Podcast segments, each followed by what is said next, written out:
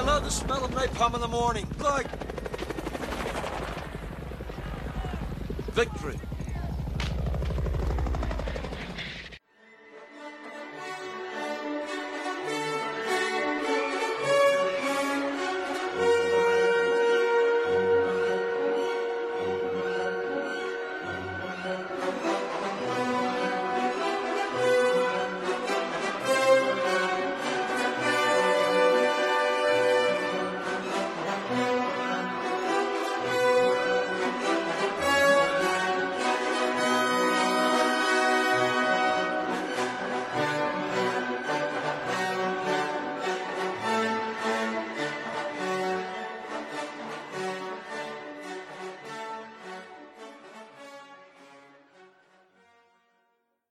G'day, listeners. Welcome back to Full Metal Movie Reviews. It's your host, Samboy, and this week we've got a belated, a very belated film review.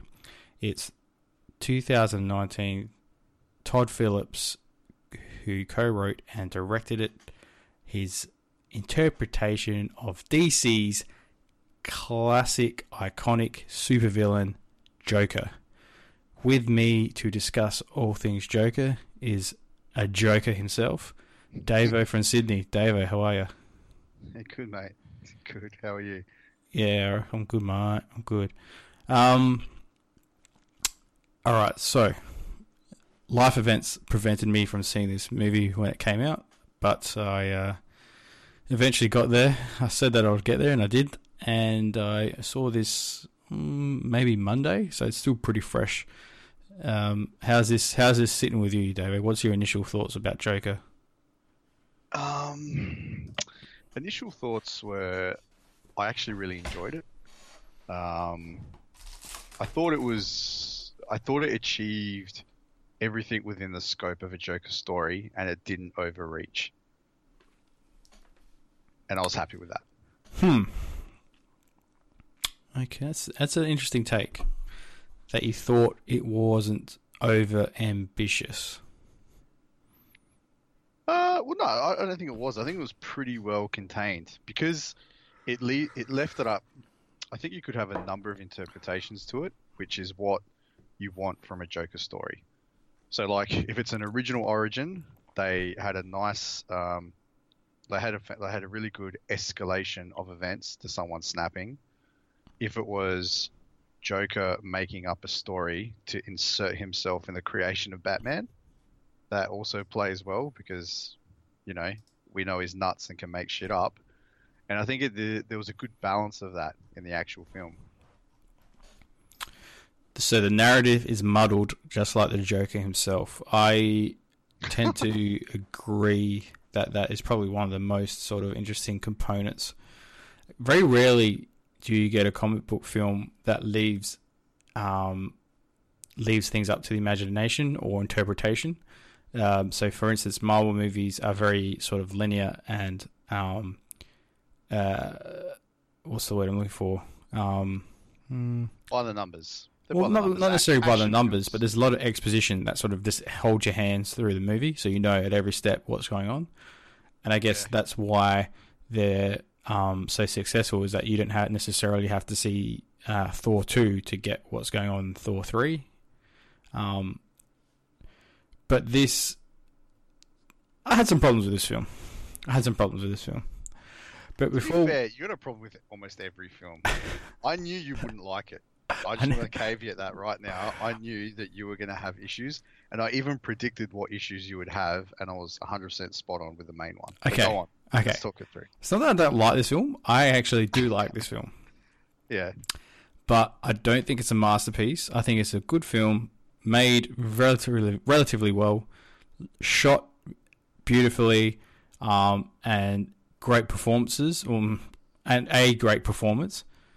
Um, but overall, it's just left me feeling not wanting more, but n- not really resonating with me. Like it's just, eh. So, anyway, before we get into my my dramas, let's just go by the numbers. So this is um an almost it's about six million shy of being a billion dollar film, which is crazy. Um, it's the most profitable mo- uh, comic book movie of all time, according to Forbes. So it had a very small budget of seventy million dollars, um, and it's now made nearly a billion dollars, which is, I think, um, I'm going to look this up. How much did um, how much did Justice League make? Mm, nowhere near that much, man. They, no, no way. Hey, nothing, and they spent and they spent heaps on that too, Uh, right? yeah, so that had a budget of 300 million and made Yeah. a box office of 657 million. So there you go. This this film alone has pretty much saved Warner Brothers slash DC um, film. well, that destroys it. I mean, that's insane return, man. Seventy mil, and you're almost returning a billion dollars. It's crazy, crazy. It's insane.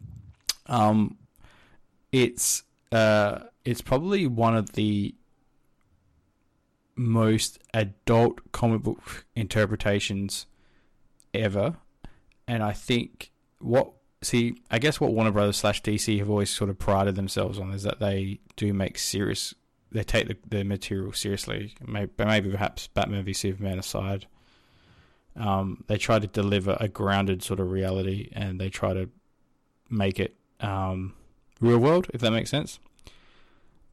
Um, but what what I'd argue is that, um, not argue, but I would say that this is a clear, clear, clear, clear statement that their universe or world building sort of uh, attempt it's over, right? Like they they're just they're better off just making single films.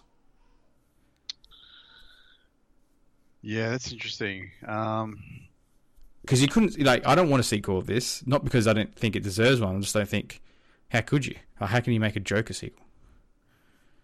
Like, let's, uh, let's move yeah, on to something else. Let's move this. Let's do another one like this about another character. Yeah, that's interesting you say that because it's like I think probably the key difference though is that like because obviously everyone's going to compare it to to Marvel. I mean, for obvious reasons. But I think the way Marvel approached it was they had such a clear um, plan and direction once the appetite was shown, and they got in early, and they established, and they didn't try to make things anything bigger than sort of action flicks. Whereas like DC stuff, like even if you look at all the cartoons, like there's so many one shots. They're just they're just such awesome self-contained stories. So I don't know. I kind I, I totally agree with you in that. Um, I think this one, it's it totally stands on its own two legs. And as I said um, to you the other night when we sort of had a quick debrief, I actually reckon this one can slot. Like if you wanted to think of just DC films and you take Nolan's Batman's and this Joker, and you watch this in between like um, the Dark Knight and all of that, and you actually slot it in before Heath Ledger's, I think it fits fine. Like you could watch these four films and think that's all the DC universe there is. Mm, mm, Totally ignore the rest. hmm. Yeah, I mean, I would I would just say um, I I hate universe building. I hate canon. I hate references to the word canon. I hate I hate lore. I hate um, all that bullshit. It's overdone, oversaturated, over. It's just a dead rope. I just want good stories, and I think if you don't have to worry about the context or repercussions of how this influences sequels or other films that went before it, I think you're better off to have more freedom and more ability to have um, directors and um, actors interpret the character and give the art that they want to give, as opposed to the confines of the context of how that universe has been established. So that's why I don't like. That's why when I say that's why when you say I don't like this movie, that's factually wrong because I I I endorse movies like this that have a take and it's meant to be a one and done interpretation. Shoot your shot, whether he hit the rim and it bounces, the ball bounces out, or goes in through the net. Different story, but I'm happy that this exists, and I'm by default will like it. Yeah, you know, I I actually agree with you pretty much all in that entire sentiment when Yeah. it comes to the. Uh, I I actually think, and that's that's what disappointed me with Star Wars. I had wished they'd just done standalone universe stories as opposed to trying to make it all tie in. Um, I will say this though, something that I think is cool. I- I'm probably not as far right as you when it comes to like no lore crossover. I think some self-referential stuff is pretty cool and nods to other storylines and all that sort of stuff when it's not overdone is actually um, is quite good because sometimes you like to know that this character exists in a universe of sorts, right? Not necessarily to the extent of having to have, um, will this fit in with a three movie story, which really should only be one movie, but let's try and stretch it out over three, so we have to fill it with rubbish, blah blah blah. Totally agree with you on that regard, but I think I do like some of the self-referential nods to their own, you know, it's it, within reason, I should say. Yeah, I don't mind references or like little treats that they drop. Um, that's pretty, that's cool. That's fine. Like, I'll give an example. Um, Batman and Robin. When Batman says, "Now I know why Superman works alone," it's like, huh? So, so Superman exists in this universe. Like that's fine. That's that's like no problems. But what I hate is that when they set such specific parameters that it's well, what's the repercussions of this and that, and then then you get just fuck faces on the internet that just make endless YouTube videos and, and then blogs and then people on Twitter. Blah, blah, blah. Like this is just judge the merit of the narrative of the story told and leave it at that. Um, Well, in So- that regard, this film then, if we if we ignore the fact that it's part of a universe, right, other than it's directly related to Batman because of the Bruce Wayne referencing, how does how does that sit with you? The the way it dealt with the Wayne situation. um, hmm. So, first of all, I'd love to see a fucking Joker movie, Batman movie that doesn't have some sort of explanation or reimagining of the origin of Batman. We get it. His parents were killed when he was a kid in front of him. We've seen that in literally every single cinematic version of Batman. I would Yep. preferred, to be honest. Um, I don't hate the way they, uh, how that occurred and how, how they sort of addressed it through Arthur Fleck inciting a riot and then a writer taking advantage of Thomas Wayne. It's a fine like that's if that's the interpretation they give to, but I don't really feel I don't really feel like I don't know. Do you feel like it gave the story anything extra? I don't feel like like it did. I I didn't at the time. So this is, is for me. It was like this feels kind of forced, all the way up until the last scene when he's in the asylum, and then I'm like, oh shit, has he made up this story to insert himself as the uh, the creator of Batman?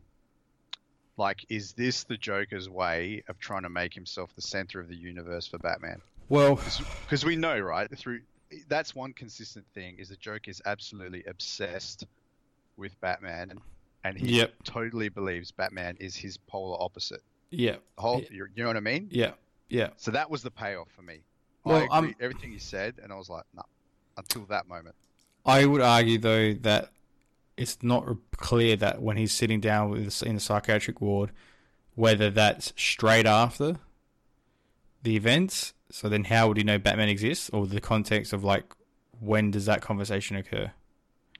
who even knows if the events ever even happened That's what I. So that's okay. That's, when i'm sorry that's when i say he's inserting himself into the narrative is that he's convincing himself that the batman exists because of his actions and this sort of story he's made up Mm. Mm. Do you know what I mean?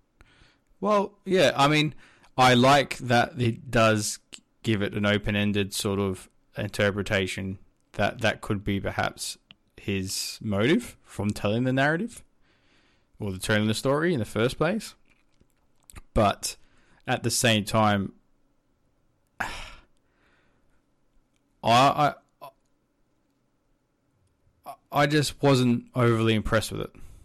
Like, I was just like, okay. Because in the Fair comic enough. books, Batman, it wasn't. It was just. I mean, Gotham was crime riddled, and they just went to see a movie or Zorro or whatever it was, and then when they left, they got mugged, and it was by happenstance. This thing and it was just meant to be reflective of the decay of the city.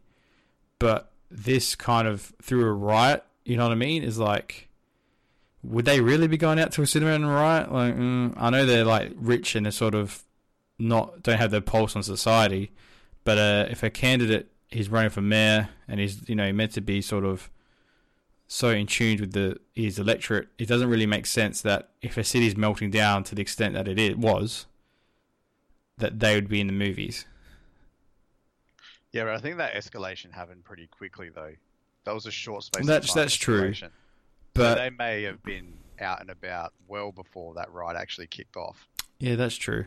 You may be misremembering that in thinking the riot started very early. I thought it did. I thought it did because he was in the cop car and they were rioting.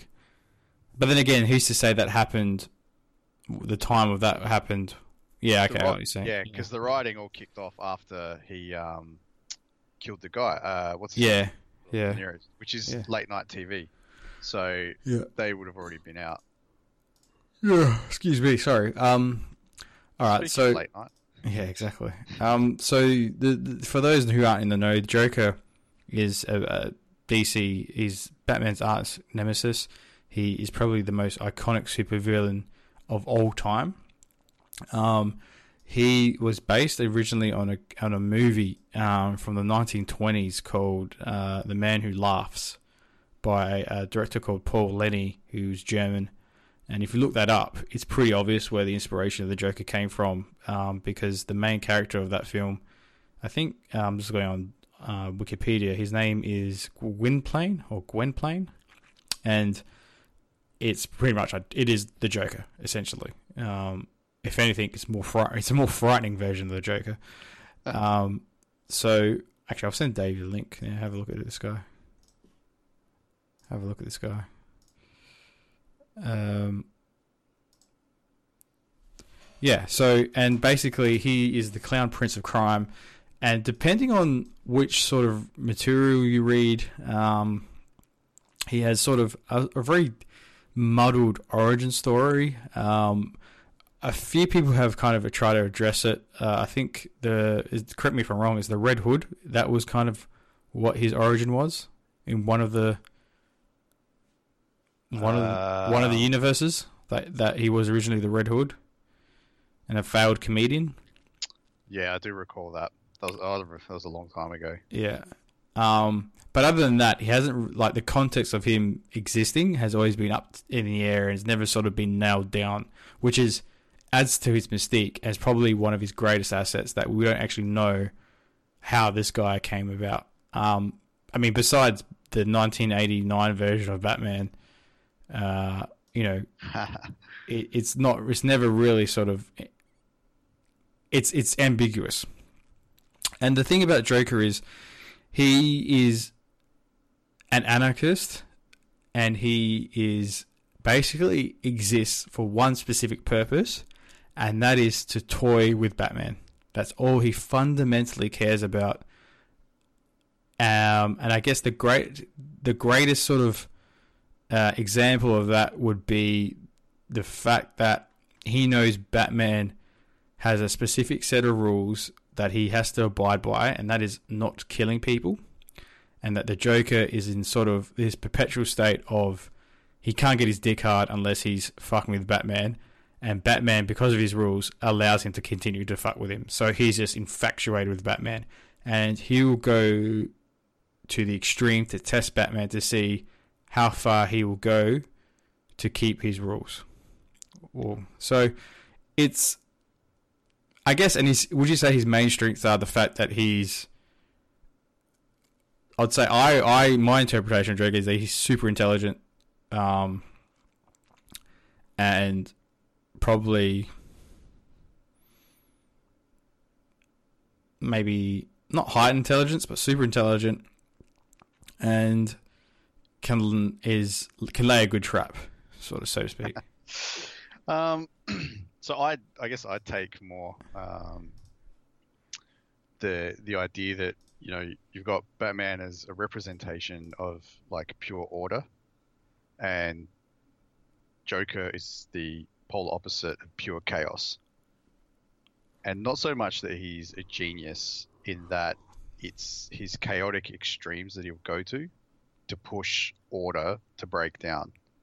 So he'll lay insane traps where victims will die um, at random or by chance or by a joke or like a jack in a box. You know, there'll be three people with three jack in a boxes, and like the first one blows up, and then the second one blows up, but then the third one a mouth pops out type situation, right?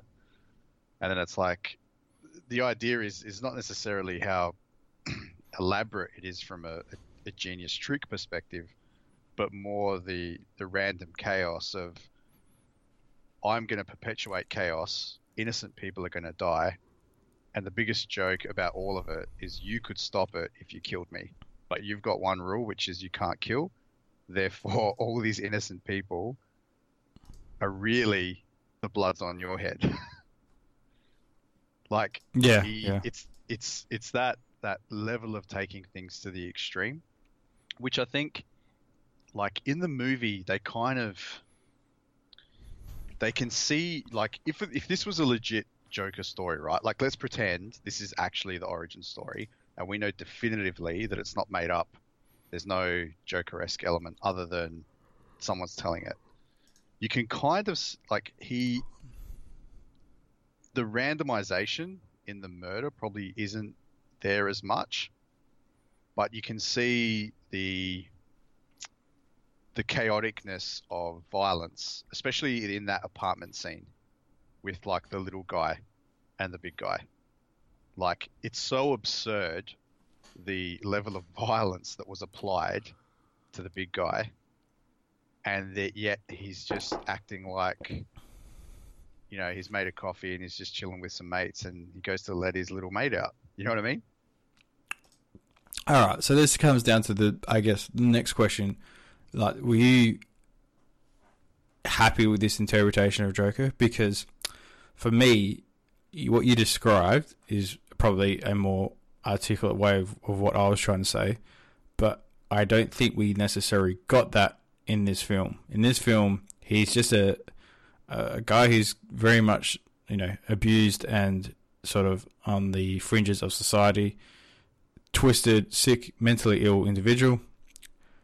He is taken advantage of, never respected, always sort of shunned upon, and the people he hurts are only the people that have hurt him or attempted to hurt him. So he's not truly chaotic evil. He's just a, he's just a dickhead looking for revenge. Uh, I, okay, so I disagree with that to an extent in that we know that he obviously does something to that um, psychiatrist or psychologist at the end of the film. So we understand that there's a progression and transition. The idea is is that the story is telling of his journey of escalating violence. So he starts off very reactionary. He only reacts to a situation. The first one is there's the kids steal the sign, and his reaction is just to try and chase them down out of not not a desperation, but to chase him down because he knows someone's gonna his boss is gonna break his dick over the fact he lost the sign, all that sort of stuff. So it's kind of like just trying to stand his ground, get his thing. Then we see the next level is the um, you know, he's kind of getting tormented. There are issues that gets displayed. Then we see the next level of escalation after he gets the firearm, when he's in the train, and he starts to feel an element of control and power, but he's he's still reacting to a circumstance, right? Those guys attack him. Now, if he had wounded all three of them, like would the Joker have still eventuated? I don't know, but he didn't. He escalated the violence and he killed all three, and it was it was sort of like the next step. We then see him transition to proactive violence, right?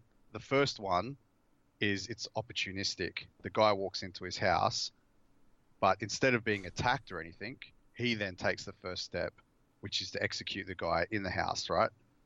Just fucking annihilates him. So we see that level next.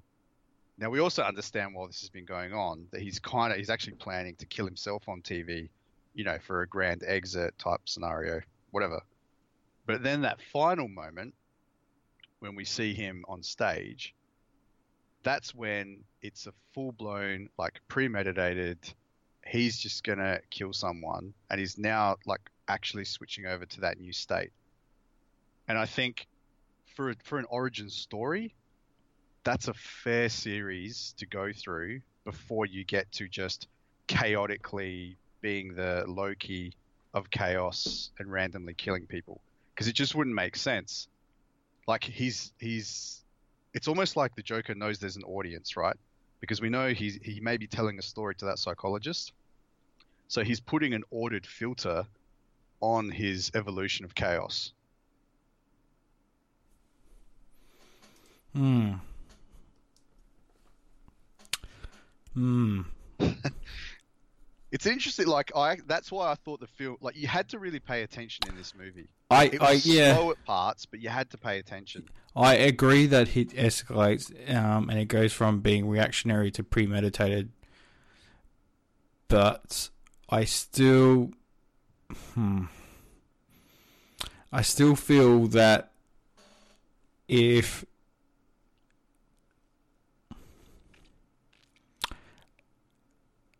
There's a lot if in this if film. if if that that fat clown didn't come go see like come to see him, he wouldn't have killed him, right?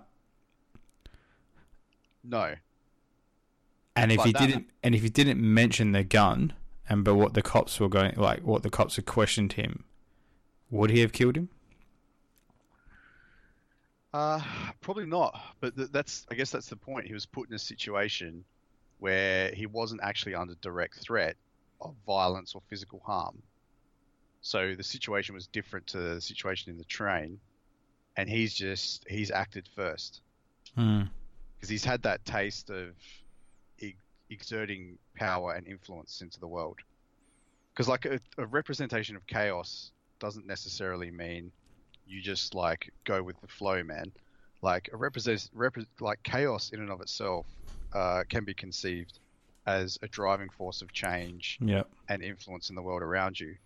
So for him, the fact that the guy's in his apartment is a boon. But like shit like that happens to the Joker, right? The Joker falls off of a 20 story building and then like randomly bounces off his shit and then lands like sort of ass down with his like face all bleeding and stuff like it usually is. And then all of a sudden, like his mark that he was looking for beforehand, like walks past him, and he's like, "Ooh, bang, kills, easy." You know what I mean? Like it's it's Joker esque in the approach. Hmm. I mean, I I can probably appreciate that more given that explanation, but at the same time, I prefer the Dark Knight interpretation of the Joker that he came on the scene because Batman came on the scene and was inspired to pretty much break Batman, if that makes sense, as opposed to seeing a man have a psychotic breakdown and sort of just get further and further into some sort of warped reality. So I, I, But he, I don't- but I don't know. I just didn't find. I. I like. It's. You know what I mean? Does that make sense? The, the point I'm trying to make. Like. to me, to me, I almost see the Heath Ledger Joker as being the sequel to this. In that, that is the that's the natural next evolution of representation. Mm, I mean. Yeah. Yeah. I mean, it obviously can't be because the timing doesn't doesn't match up. But But that's if that see again, the timing can match up because we don't know what year he's having that interview and if he's made up the whole story.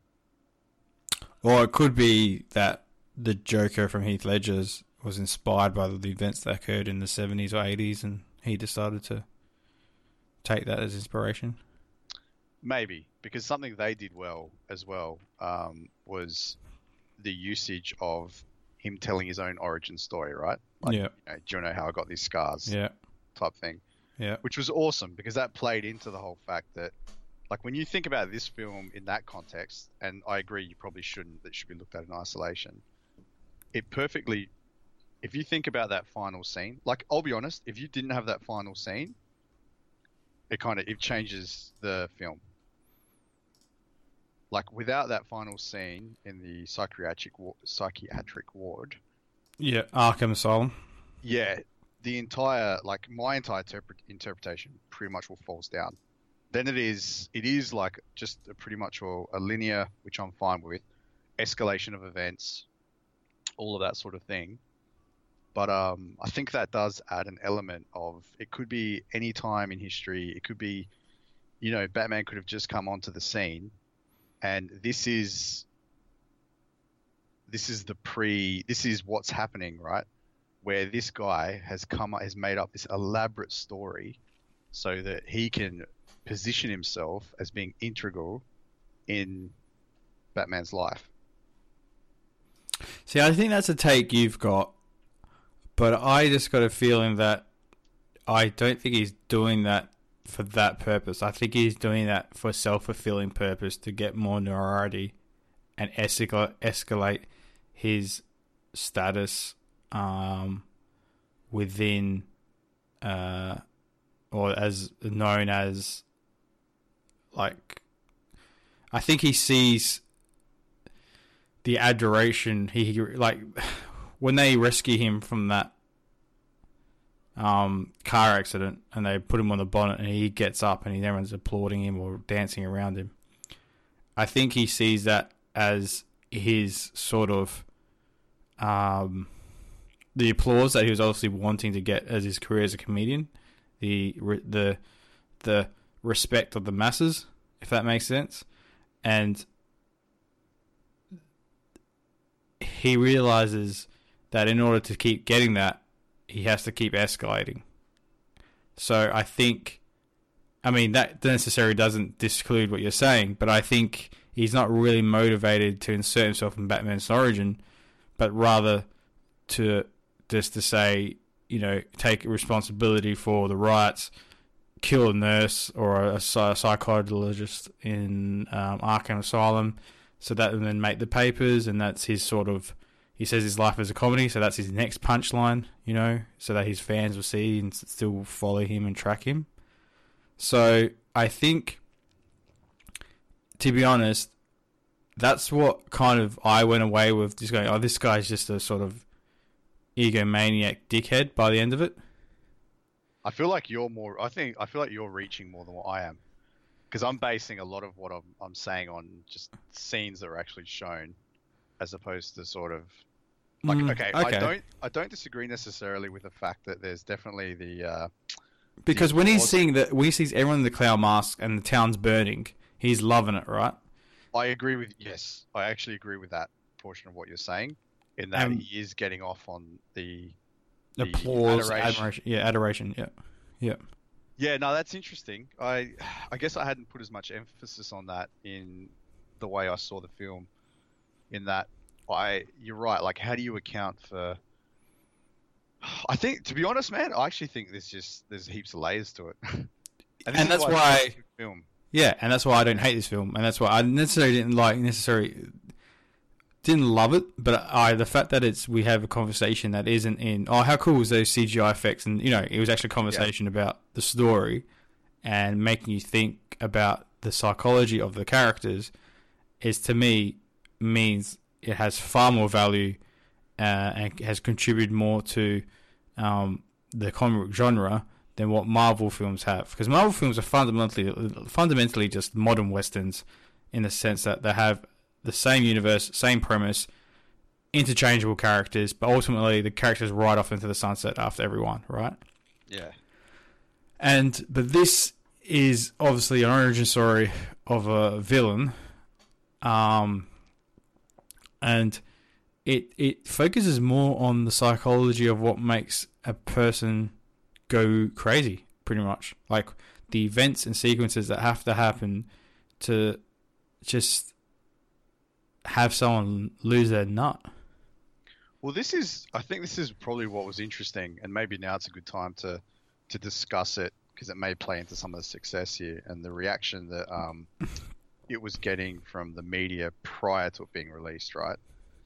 And I think we're we're, we're entering into interesting times culturally, in that, you know, there was all these claims, oh, it's a dangerous movie, it's a dangerous movie, yada yada yada, but like, I don't see this film as being any more dangerous than any number of other dude snapping type movies, right?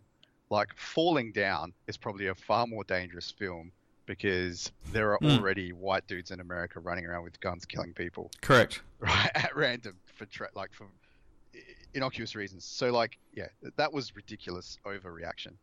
But like, if you think about the point of time we're at now, or like when a taxi driver got released, and like, there is there really is, um, just as I think Australia is probably a bit luckier, but like we've we've seen some of the shit that's going on in the US with um, like poverty and a big segment of society that hasn't recovered from the GFC era.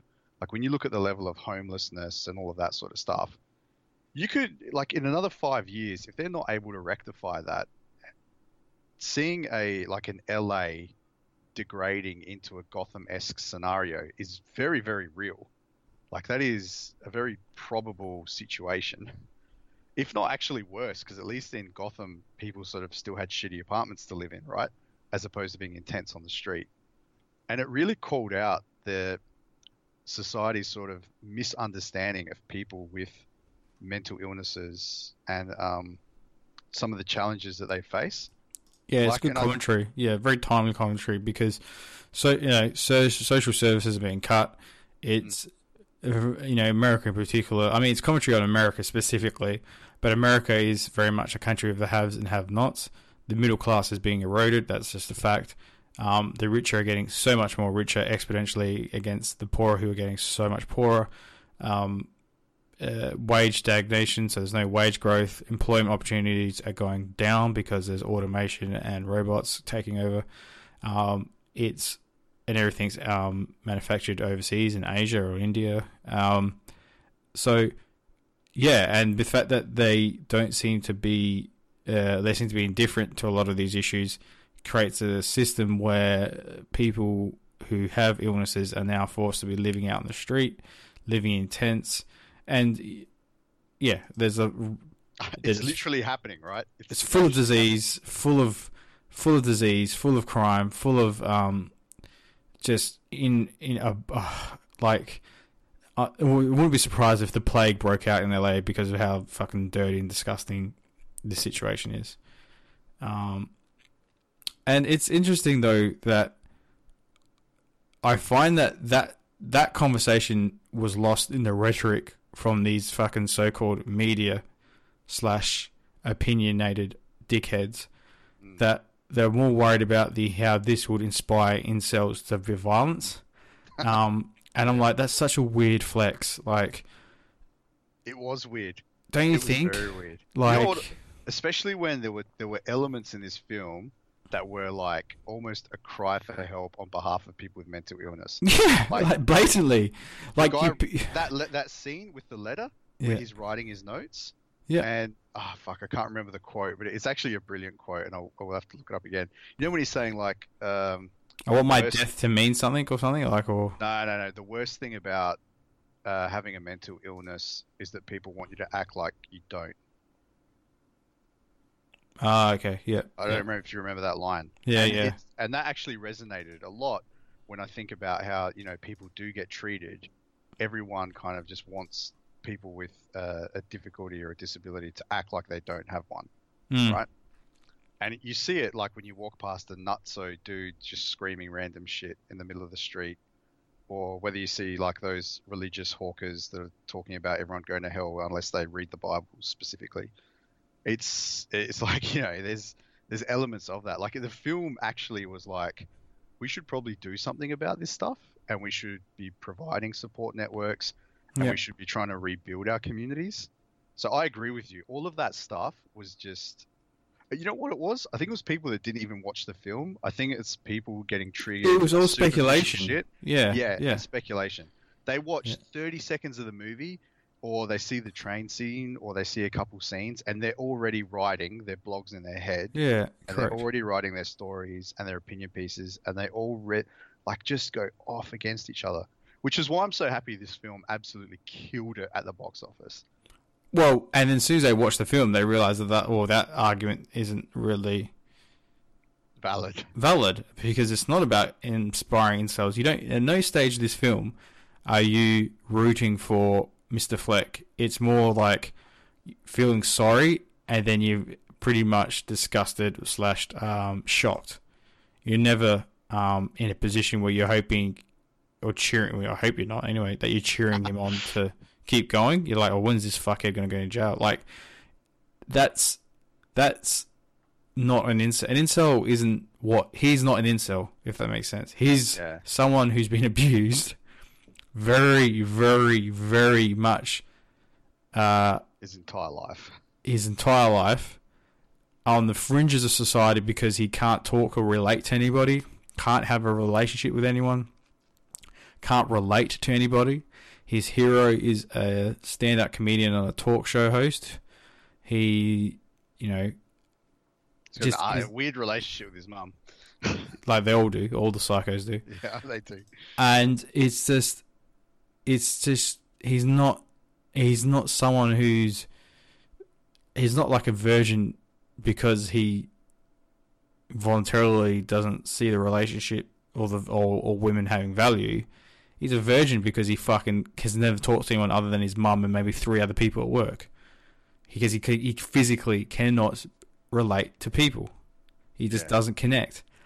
So it's it's just bizarre. And i'm just so sick of i'm just so sick of such a agenda driven bullshit um and people that who who write blogs and write for these stupid websites that think that their their opinion is um Worth more than it is. like is the moral sort of fucking compass to, for everyone to fucking sit there watch or watch you know what i mean it's like Yeah. shut the fuck up. Shut the fuck up. And I just I just think that you got to if you have things like this on film, remember it is a film. Maybe it might bring attention to it because it really ultimately it doesn't really. If you take the clown this clown the clown paint off, it you know it doesn't necessarily. And you don't maybe you just change to Gotham to New York. Like it's not necessarily a comic book movie, really. The only thing that really makes it a comic book movie is the guy's called Joker. Yeah, and the references to. Well, actually, not even. You could even, if you didn't know anything about Batman, the references to Wayne could just be part of a film. Yeah, Just be a high society person. I, I that's what I mean. Like it could be this generation's sort of taxi driver type esque movie, mm. and um, and I agree with you, Sambo. And I think that the it's, I like I didn't, I was not at no point did I root for him. no, Um, other than I did feel very empathetic to the fact that this guy was left, uh, or this guy basically just. I was empathetic to the fact that this guy was painted into such a corner that he blew up. I would. Yeah, and I probably the only time I did root for him was when those fucking Wall Street dickheads got what they deserved. So that's that's kind of. Well, maybe not what they deserved. Okay, no one deserved a bullet to the head. I mean, they were being dickheads, but uh, I mean, that was probably the only time I was like, yeah, fuck them. But I mean, but other than that, movie, you can say that, right? yeah, you know Well, what I mean. And that's interesting because then it's like, and that's what I think is dangerous about it, and dangerous in like a good way because it could, it should be challenging. Is um, is it because you do on one hand you kind of say, ah, yeah, fuck them, and then like the violence gets weird Yeah, and like yeah, real, yeah, when yeah. dude gets, and then you're like, Oh, oh man, that was actually even worse before, and then like it's like, oh shit, that's actually, you genuinely do get a bit of a jump shock. Like, yeah. like fuck. So Yeah, you don't feel so good about those first things that he did as well. no, well. not at all. It's Um, good- and I think that's that's a good thing for the movie to do. Like it should be challenging. It should make people question correct. the way they see the world. Correct. just- I'm I'm so glad it made money. And just to set the baseline with you, in case people think we think the- differently about the actual overall, I agree with you that the film is not a masterpiece. So when people were flipping out saying Oscars have to be handed out and all this sort of stuff, Mm. I'm not entirely sure No. that should happen. I do think it's a very good film though, and I think that it's going to be like a cult classic for. Well, I guess it's not a cult because it's a popular classic. No, it's probably but you know what I mean. Yeah. Like it's, it's it's a film that the especially kids that are growing up with their parents that have had to live on the street in the US type thing. yeah. This is that generation that's going to start resonating with these sorts of films, and they're the ones that will probably f- find movies like Taxi Driver and Falling Down and the real anarchy uh, type films of people completely breaking social contracts because you know at some point if you don't have a community left anymore and you're totally left out on the fucking footpath like what's you know what's binding you together?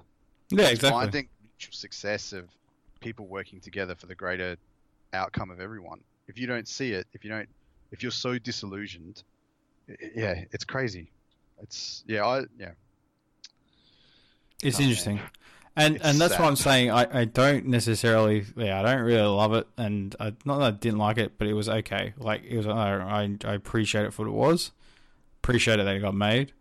Um, I still think the Dark Knight Heath Ledger is probably my favorite. Yeah, it is definitely my favorite portrayal of the Joker, um, in movie, um, format anyway. Um, and I feel like I kind of feel like I didn't want a Joker origin story. I was never really sold on it to begin with. But what got got me over the line was um, the the direction they took it in, the setting, uh, and the fact that Joaquin Phoenix was such a he did a really good job. Like he did yeah he did. fantastic job.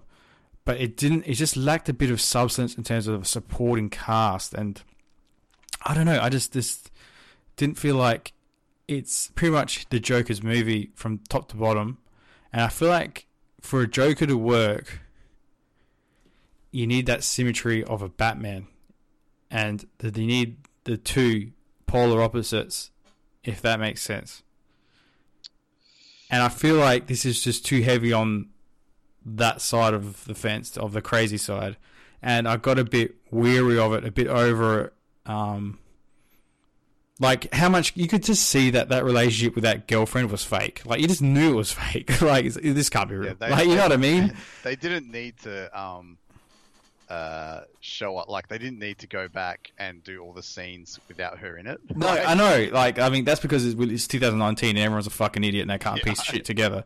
But it was like such an obvious thing. Like, it's like soon as they um hooked up in like not even in the in in the in the lift, the first part when he puts the gun to her head, I was like, oh yeah, that didn't happen. He just told he just put the gun to his head. The only thing that probably did happen was at the end he put the gun to her head and freaked her out a bit.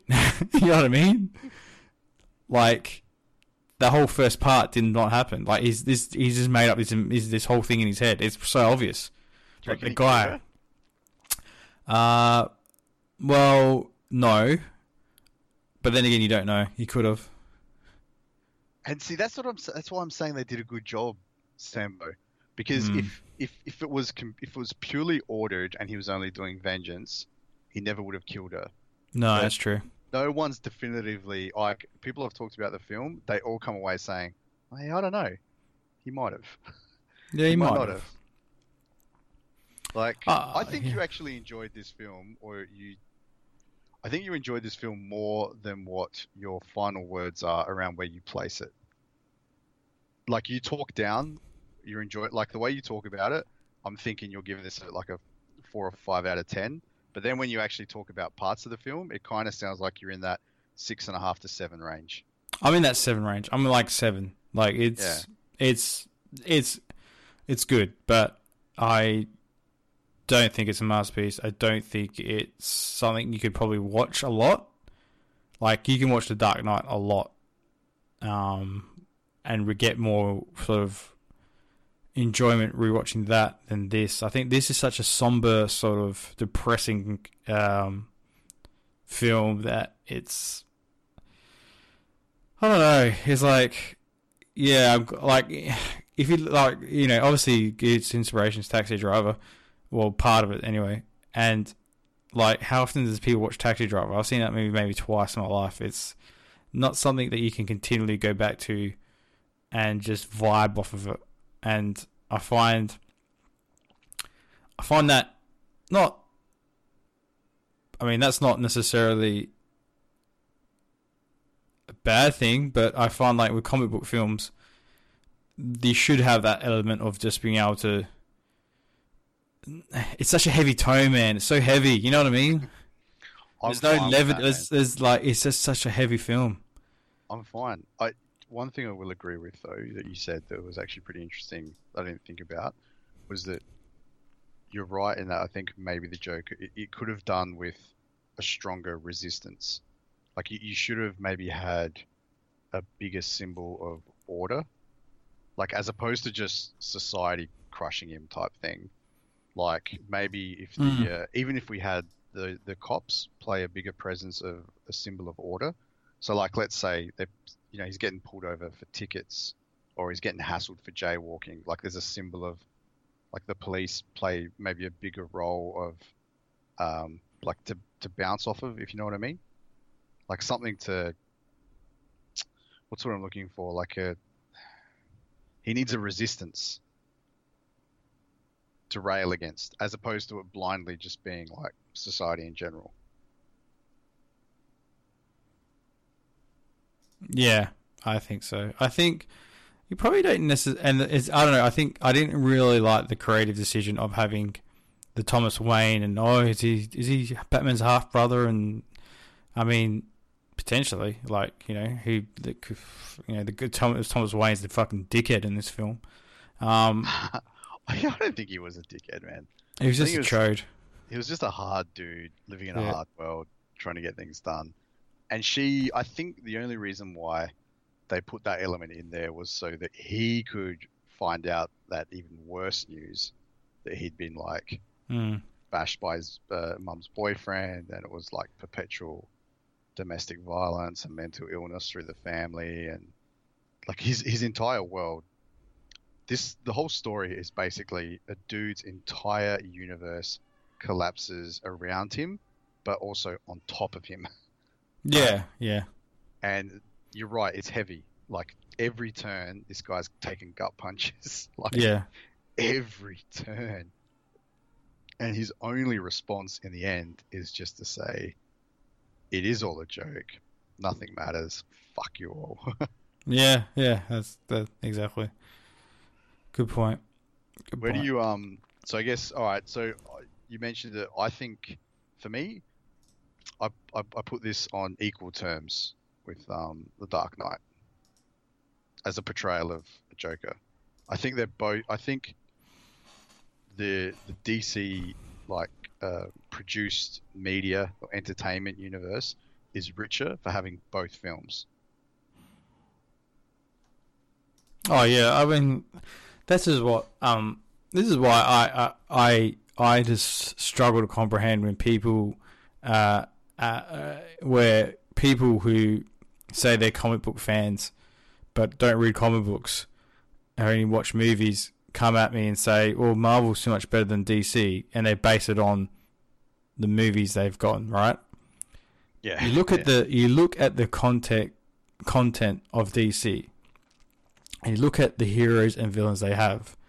They have such a rich tapestry of diverse villains and heroes that they can draw um, inspiration from to tell better films. They haven't really ever done that. I mean there's only they've only really done it maybe a handful of times. But fundamentally if they just did this sort of thing where they took the the um, source material a bit more seriously, understood it a bit more, and treated it with a bit more weight, you'd find you have like they- they'll just have phenomenal films because like the best like it just has the best it just has the best sort of um, characters and stories. Like Marvel just doesn't come close. I mean, you look at um, like do they have a villain as as good as Joker? They don't even have a villain like and that has that has the complexities of Joker, do they? Um, It's No, like I- DC just just has has it all. Has has sort of just uh, it's it's has the greatest comic books story ever told in the Dark Knight Returns. Period. Killing Joke. Um, Long Halloween. Uh, what's it? Yeah, is it Long Halloween? Um, it's Batman Year One. Like they just have some of the best ever stories have come from a DC, and I think they should probably start to leverage off that more. I think so too. I, I totally agree. If you were, so let's say, I, I think we're we're we're both on the same page there. If you were to talk about the next standalone that's not going to be part of building out a universe, what do you want to see? Do you want to see uh, a hero piece? Do you want to see another villain?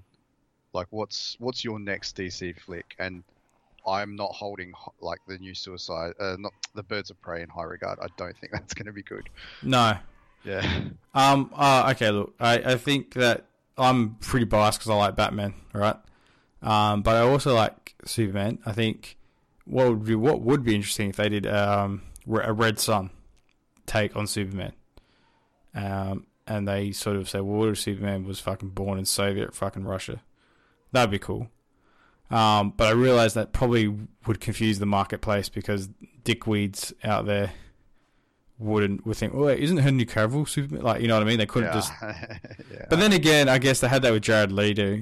He was meant to be the Joker, and apparently he got tried to get this movie blocked by his um his agent. He tried to get his agent to block this movie from being made. Um, do you feel sorry for him? Like, do you think that Nah. was a wasted opportunity? nah, I mean, I like the art style of that Joker because I think that's pretty contemporary.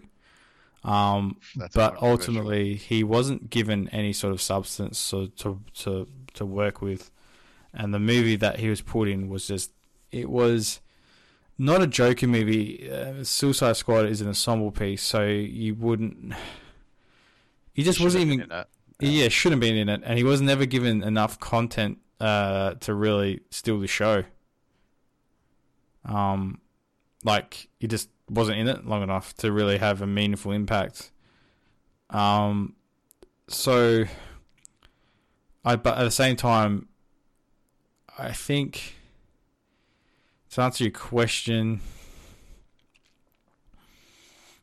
to answer your question, I think what would be cool would probably be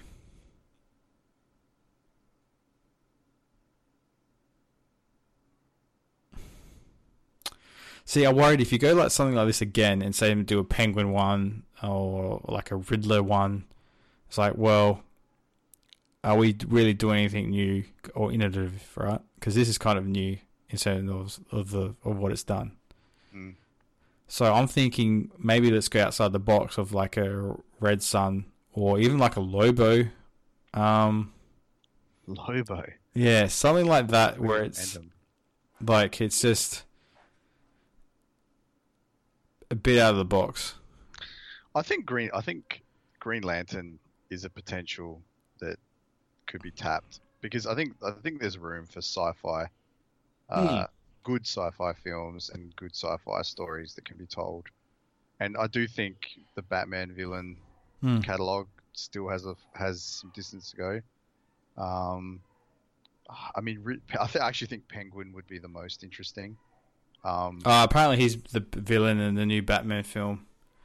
oh, is he? Yeah, and um, yeah, yeah. All right, uh, let's wrap this bad boy up. Sorry, man, I've got to cut this short because, well, not actually. We're going for an hour. That's long enough. Uh, my son is going absolutely ape shit, and I've got to go help my wife. So, um, as always, listeners, you can find us on Twitter and SoundCloud. Um, Twitter handle is at FMMRPod. Um, and as always, we thank you for listening. And until next time, all right, thanks, Dave. Yeah.